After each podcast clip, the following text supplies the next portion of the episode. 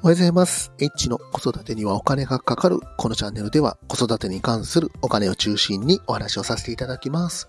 今日は10月の29日朝の5時7分です。今日のテーマは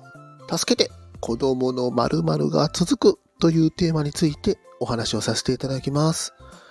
1時間ほど前なんですけども、下の4歳の男の子ですね、誕生日を迎えて、4歳になりたての下の子なんですけども、またおねしょをしてしまいました。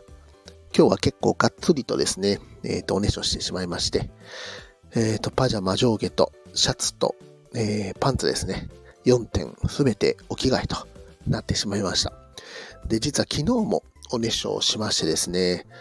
布団の洗濯やらなんやかんやとやることが本当にね、多い中でさらに増えるということでですね、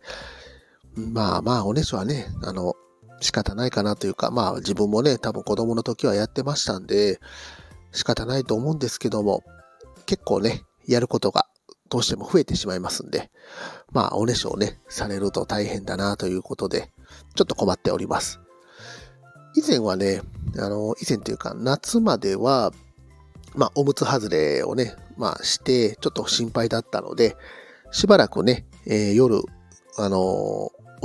お休みパンツみたいなのをね、履かして寝させてたんですけども、全くね、おねしょしなくなったんで、もうそのパンツもいいかな、ということで、パンツにね、夜も移行したんですけども、多分、夜ね、ちょっと寒くなってきたりとかして、布団をね、着ずに、布団を、乗せずに、寝てる状態なので、多分寒くてちょっとおしっこが出ちゃうのかなというふうに思っております。マットですね、大丈夫ですかね。いろいろね、カバーつけてるんですけど、若干湿ったりとかしてるんで、うちの奥さんは買い替えないといけないとかね、言ってましたけども、しばらくはね、これでいっといて、マットレスもね、多分寿命とかあったと思いますし、そこそこ使ってるんでね、マットレスそろそろ買い替えてもいいのかなとか、防水シートをね、買わないといけないなとか、あとはね、もう一回ね、お休みパンツみたいなのをね、もう履かした方がいいかとか、ちょっとね、いろいろ考えております。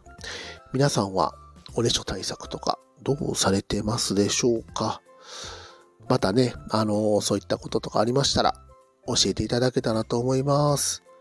今日はですね、お休みなんですけども、休日出勤をしないといけなくてですね、ちょっとね、テンションが下がり気味というところにはなってるんですけども、すぐ終わりますんで、サクッと終わらして家に帰って、